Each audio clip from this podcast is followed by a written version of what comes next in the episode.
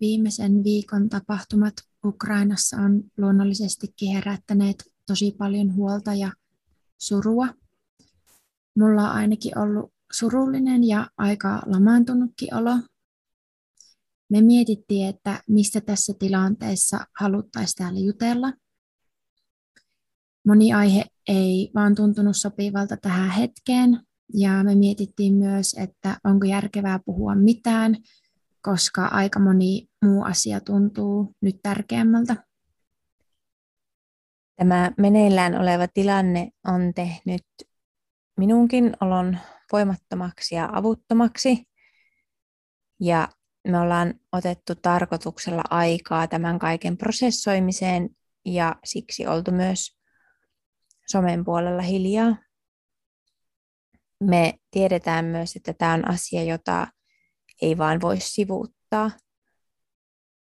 Se ei myöskään auta isossa tai pienessä mittakaavassa ketään, että lamaantuu täysin kaikesta uutisoinnista ja maailman tilanteesta tai että sulkee silmänsä kokonaan asioilta.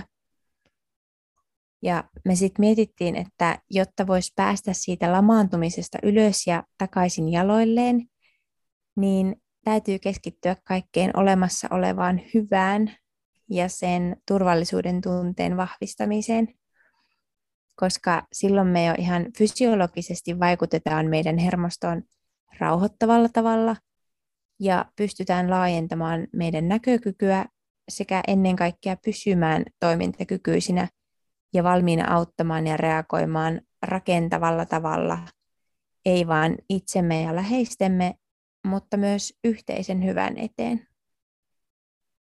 Tätä jaksoa on ollut tosi vaikea suunnitella, koska me ollaan haluttu tehdä parhaamme, että siitä välittyy oikeanlainen viesti.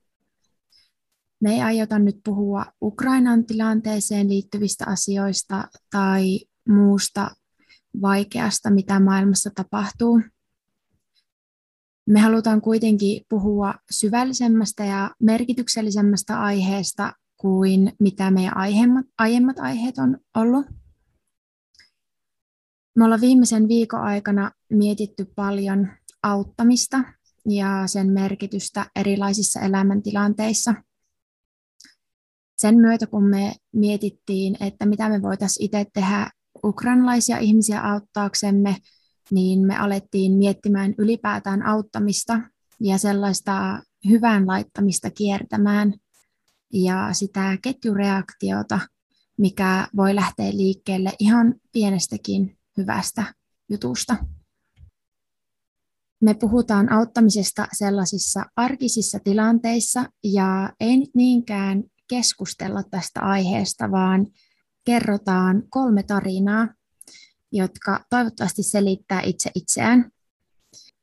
Nämä tarinat on siitä, kun joku toinen ihminen on tehnyt meille jotain hyvää tai auttanut meitä jollain tavalla. Näitä tarinoita olisi paljon enemmän kerrottavana, mutta me valittiin nyt nämä kolme sillä perusteella, että ne on esimerkkejä siitä, miten avun saaminen on muuttanut itse asiassa koko elämää tai elämän suuntaa. Ja viimeinen tarina on sellainen lyhyt arkinen kohtaaminen, mikä jätti semmoisen hyvän jäljen. Ja se on myös yksi syy sille, että me nyt tänään tästä aiheesta puhutaan.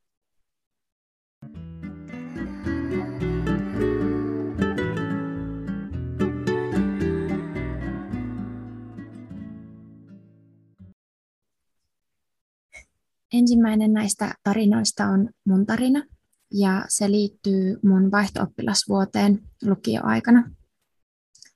Mä lähdin 17-vuotiaana Kanadaan vaihtoon vuodeksi ja mä matkustin sinne Amerikkaan yhdessä kymmenien muiden vaihtareiden kanssa orientaatioleirille ja muut vaihtarit olivat pääasiassa menossa Jenkkeihin, jossa koulu alkoi heti orientaatioviikon jälkeen, mutta mä menin Kanadan, Kanadan puolelle ja kun mä saavuin sinne kaupunkiin, niin koulu alkamiseen oli melkein vielä neljä viikkoa aikaa.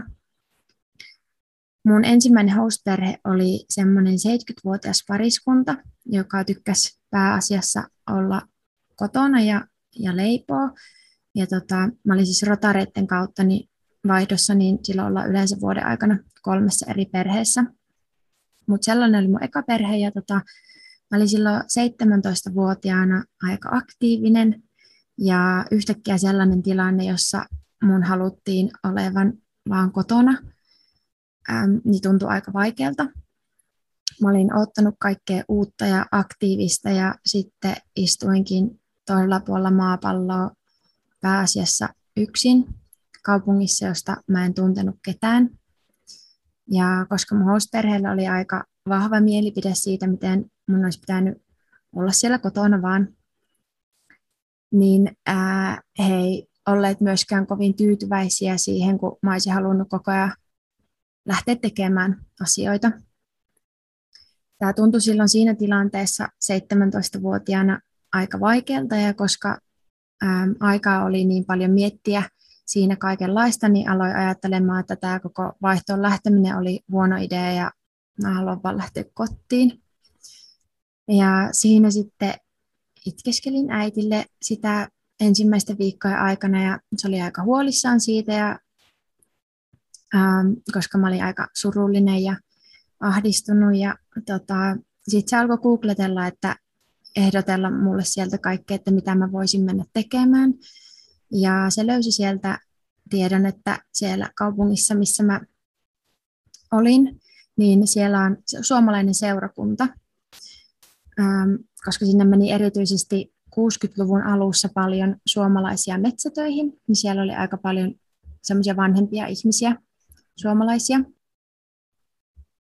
No mutta siis joka tapauksessa äiti sitten ehdotti mulle, että olisin yhteydessä sinne seurakunnan pappiin ja menisin käymään jossain niiden tapahtumassa. Ja mä sitten päädyin menemään johonkin tapahtumaan sinne kirkolle ja tutustuin Jariin, joka oli pappina siellä, ja hänen perheeseensä. Ja mä vietin niiden viikkojen aikana aika monta hetkeä siellä suomalaisen seurakunnan kokoontumisissa Jarin kutsumana ja myös hänen perheen luona. Ja muistan yhden kerran erityisen hyvin, kun Jari vei mut melomaan ja mä sain siellä sitten ensimmäistä kertaa niin kuin purkaa fyysisesti samassa tilassa olevan, olevalle ihmiselle niitä mun tuntemuksia. Ja sitten kun koulu ää, vihdoin alkoi neljän viikon päästä, niin mä sain sieltä sitten paljon kavereita ja kaikki alkoi muutenkin menemään tosi hyvin ja mä viihdyin siellä ja olin sitten Jarin perheen kanssa useasti siellä vielä tekemisissä sen vuoden aikanakin. Mä oikeastaan ihan varma siitä, että jos mä en olisi tavannut sitä Jaria ja hänen perhettään, niin mä olisin lähtenyt pois koska se ahdistus oli mennyt niin pahaksi. Ja koska edelleen tälleen 30-vuotiaana mä ajattelen, että se oli mun ylivoimaisesti elämäni paras vuosi. Kaiken sen takia, mitä se opetti. Ja koska mä en usko, että mä olisin lähtenyt sen jälkeen reissaamaan maailmalle ja Intiaan ja vaihtoa yliopistossa ja näin, niin mä tiedän, että mä en olisi sama ihminen nytten. Mä en olisi löytänyt sitä mun kiinnostusta maailmaa ja sen erilaisuutta kohtaan, erilaisia kulttuureja ja ihmisiä ja erilaisia tapoja elää. Se, että se ihminen otti mut sen siipien suojaan silloin, kun minusta tuntui siltä, että mä oon ihan yksin tosi kaukana mun kaikista läheisistä, niin oli tosi iso merkitys. Mulle tässä tapauksessa niin iso, että mä uskon, että se muutti mun koko elämän suunnan. Musta oli tosi ihana kuulla tämä sun tarina, kun me juteltiin näistä pari päivää sitten puhelimessa tätä jaksoa suunniteltaessa. Ja silloin sä kerroit mulle tämän vasta ihan ekaa kertaa ja ihmettelinkin, että et ollut kertonut sitä koska aikaisemmin, vaikka me oltiin aika paljonkin tekemisissä silloin, kun sä sinne Kanadaan lähdit? Niin. Mä luulen, että mä oikeastaan en tajunnut sen, niin kuin, sen merkityksen suuruutta vasta kun nyt, kun mä aloin sitä syvemmin ajattelemaan, että mä kyllä arvostin sitä tosi paljon, ää, sitä Jaria ja hänen perheapua niin kuin jo silloin, kun mä olin siellä, mutta sitä, että mikä, millainen ketjureaktio siitä on tapahtunut mun elämässä sen jälkeen ja millainen käännekohta se mulle oli, niin sitä mä ehkä en ole tajunnut kun vasta nyt ihan jollain tasolla ehkä viime vuosina, mutta nyt oikeasti vasta kun mä aloin sitä tälle syvällisesti tätä jaksoa suunniteltaessa niin miettimään, niin ehkä nyt oikeasti vasta sille nyt. Ja mä mietin, että mun pitää ehdottomasti laittaa sille Jarille ja niiden perheille viestiä, koska mä en ole ollut pitkää aikaa heidän kanssa missään tekemisissä, niin, niin kertoo, että miten merkittävä asia se mulle on ollut. No sitten toinen tarina on myöskin mun, mutta toivottavasti vähän lyhyempi. Joo, anna tulla. Tämä liittyy nyt tähän ihan lähiaikaan. Mä oon ollut siis syksystä saakka opintovapaalla töistä tekemässä loppuun mun op- ää, kauppatieteen opintoja. Ja ennen opintovapaalle jäämistä mä olin laskeskellut vähän mun kurssi, kurssit väärin ja ajatellut, että mulla on gradun lisäksi vain muutama kurssi tehtävänä. No sitten kun mun opintovapaa alkoi, niin mä tajusinkin, että mulla on gradun lisäksi kuusi kurssia tehtävänä ja mulle tuli aika kiire suorittaa kaikkia ähm, kursseja opintovapaa-aikana loppuun, koska opintovapaan loppumisen lisäksi niin mulla myös loppuu opinto-oikeus tähän kevääseen. Niin tuli sitten siinä vähän kiire ja mä olin joulukuussa ilmoittautunut yhteen ää, sivuaineen kirjatenttiin ja lukenut siihen pari viikkoa. Ja sitten kaksi päivää ennen tenttiä mä tajusin, että mua ei ole hyväksytty sinne kurssille, koska muiden aineiden opiskelijat ovat olleet prioriteettijärjestyksessä ennen mua. Mä aloin sitten selvittää sitä asiaa, että miten tämä voi olla näin, koska se oli kuitenkin mun sivuaineen kuuluva, sivuaineeseen kuuluva kurssi. Ja mä olin yhteydessä siihen kurssin professoriin ja sen jälkeen johonkin laitoksen, sen laitoksen työntekijään, ja he molemmat sanoivat mulle, että nämä on valitettavasti säännöt ja ei ole mitään, mitä he voisivat tehdä, vaikka mä kuinka yritin kertoa, että miten tämä olisi mulle tärkeää saada nyt tehtyä, koska vuoden päästä on sitten vasta seuraava kerta ja se on mulle niin kuin sen opintovapaan ja opinto-oikeuden loppumisen takia liian kaukana. Mä olin jo sitten luovuttamassa yrittämistä ilman mitään toista suunnitelmaa mutta päätin vielä etsiä jonkun laitoksen työntekijän numeron vaan ja soittaa sille ja yrittää vielä kerran selvittää, että jos mä jotenkin saisin osallistuttua siihen tenttiin. Ja mä siinä puhelimessa sitten yritin selittää, että mulle olisi tosi tärkeää päästä sinne tenttiin ja saada tämä kurssi tehtyä, koska koko koulun palaaminen oli ollut iso kyn, ison kynnyksen takana ja ja muutenkin halusin saada sen sitten tehtyä. Ja tota, tämä henkilö ymmärsi mua tosi hyvin ja totesi, että anna mulle hetki aikaa, niin mä katson, mitä mä voin tehdä. Ja sitten kahden tunnin päästä minä ja kaikki muut, ketkä oli yrittänyt sinne, tai halunnut sinne kurssille ilmoittautua, niin sai sähköpostiviestin, että kaikki, ketkä ähm, haluaa osallistua tent, sinne tenttiin, niin saa osallistua. Ähm, mä menin sitten sinne tenttiin parin päivän päästä ja sain sen kurssin tehtyä. Ja periaatteessa kaikki, mikä, kaikki siinä prosessissa oli mennyt ihan oikein. Ähm, joten periaatteessa tämä, niin kun, tämän henkilön, joka mua auttoi, niin ei olisi tarvinnut tehdä muuta kuin todeta, että se sama, minkä ne kaksi aikaisempaa henkilöä oli todennut. Mutta hän kuitenkin päätti nähdä sen pienen vaivan ja auttaa mua. Mä laitoin myöhemmin sitten hänelle vielä kiitosviestiä ja kerroin, miten tärkeä juttu se mulle oli. Ja ehkä niin kuin joskus tällainen tapahtuma voi olisi voinut olla vain pieni vastoinkäyminen. Ja joskus sit se vai, taas voi olla se viimeinen niin kuin, niitti. Ää, mä en osaa sanoa, että mitä mun opiskeluille olisi tapahtunut, jos ää, asia ei olisi mennyt noin. Mutta tota, mä oon tosi kiitollinen, että tämä ihminen päätti pysähtyä ja kuulla minua ja näki sen vaivan auttaa mua. Tämä kolmas tarina on tosi tuore ja se tapahtui itse asiassa ihan muutama viikko takaperin. Mun päivä oli ollut aika raskas ja tulin just ulos ruokakaupasta parin ison ruokaksin ja nuoremman lapsen kanssa. Ja hän oli siinä mukana turvakaukalossa, koska nukahti autoon ja ajattelin, että saan hänet sitten nukkuvana siihen ostoskärryyn helpoiten mukaani. Ja parkkipaikat oli aika täynnä. Mä joudun jättää auton melko kauas siitä kauppojen ovilta. Ja kun mä sitten tosiaan tulin siitä kaupasta ulos, niin tajusin, että en pääse niillä kärryillä sinne autolle, koska maa oli ihan lumisohjossa ja se ostoskärri ei olisi kulkenut siinä kelissä sinne autolle asti.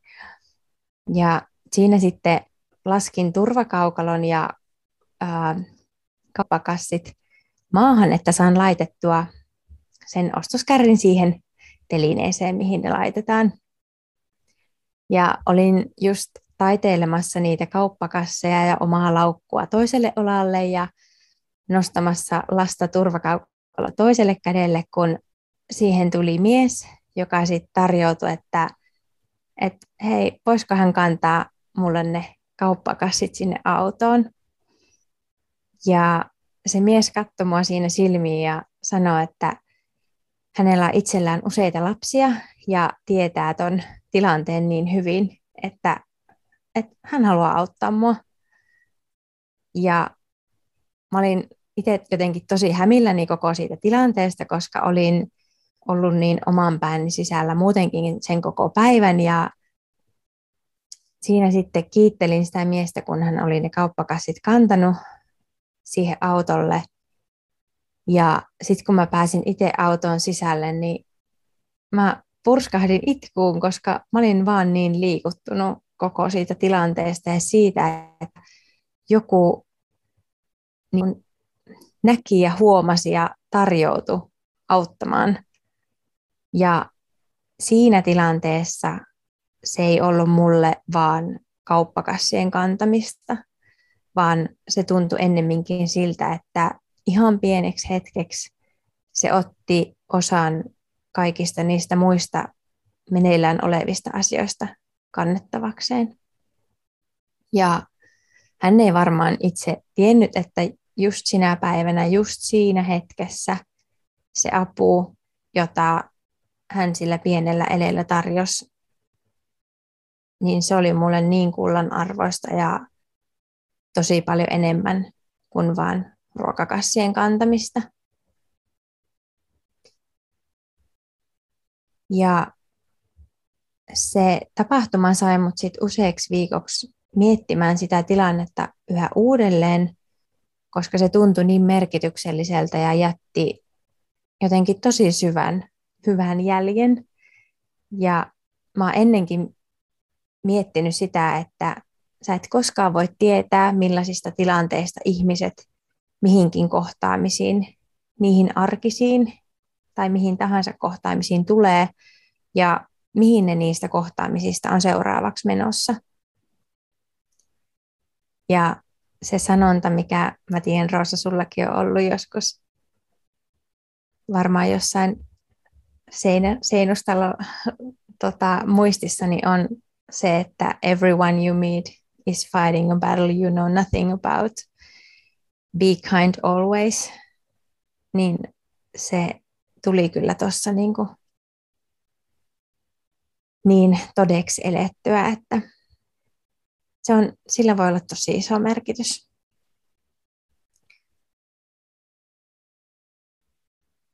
Nämä oli ne kolme tarinaa, jotka me haluttiin kertoa. Niin kuin alussa sanottiinkin, niin näitä tarinoita isompia ja pienempiä olisi ollut paljon lisääkin, mutta me koettiin, että just nämä kolme tarinaa me haluttiin kertoa.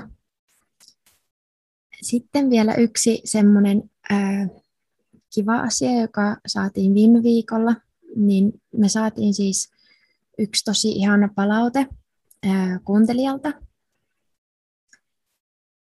Me ollaan ajateltu, että tämä podi voisi toivottavasti olla sellainen hengähdyspaikka muillekin kuin meille itsellemme. Ja myös sellainen paikka, josta samahenkiset ihmiset vois löytää inspiraatiota. Kuitenkin on ihan normaalia, että ajoittain epäilee itseensä ja omaa juttuaan, ja niin mekin ollaan jo ehditty epäillä. Ja tämä viesti, joka me saatiin, niin tuli just oikeaan aikaan, ja me luetaan se nyt ääneen.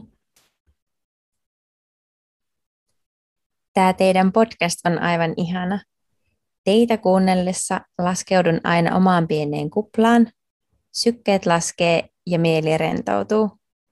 Ihaninta on kuunnella teidän rauhallisuutta, mutta myös sitä innostumista ja perehtymistä asioihin. Jatkakaa siis samaan malliin. Jos sinä, joka tämän palautteen meille kirjoitit, kuuntelet nyt tätä, tätä jaksoa, niin kiitos vielä kerran. Meille tuli sellainen olo, että jos on yksikin ihminen, joka saa tästä podista jotain hyvää omaan elämäänsä, niin sillä on meille kyllä tosi iso merkitys. Tämän opetus on mun mielestä se, että niinkin pieni asia kuin positiivinen palaute jää monesti tekemättä, koska mä ainakin itse ajattelen, että ei se ihminen nyt mun mielipidettä tähän tarvii, että kyllä se tietää itsekin. Mutta joskus se voi kuitenkin olla se käännekohta ja yksi rohkaisu, joka saa sut jossain tilanteessa vaikka jatkamaan. Ja joskus se voi olla, että sä saatat tarvita vaan sen yhden ihmisen uskomaan suhun. Mä oon miettinyt paljon noita mun tarinoita ja niiden merkitystä mun elämään ja sitä, että onko mä joskus osannut tehdä jollekin muulle jotain merkityksellistä. Mä haluan ainakin pyrkiä siihen ja toivon, että joskus niin pystyn tekemään. Ja koska hyvää lisää hyvää tässä maailmassa, niin vaikka sitä ei koskaan saisi tietää, että mikä merkitys sun tekemällä hyvällä voi jonkun toisen ihmisen elämään olla – niin mä yritän muistaa ajatella sitä ja muistaa ajatella sitä ja toteuttaa sitä. Ja luottaa myös sit siihen, että sinä päivänä, kun saat se avun tarvitsija, niin se hyvä, minkä sä oot laittanut liikkeelle, tulee jollain tavalla sua vastaan. Mä haluan ajatella, että vaikeina aikoina on erityisen tärkeää löytää niitä pieniä valonpilkahduksia ja tuoda huomio kaikkiin pieniin hyvin tekoihin, jotka tuo sitä toivoa ja luo uskoa tulevaan. Mm. Ja jokainenhan meistä on joskus auttaja ja joskus se avun tarvitsija. Kiitos kun kuuntelit meitä. Kiitos munkin puolesta. Laitetaan hyvää kiertämään. Moikka. Moikka.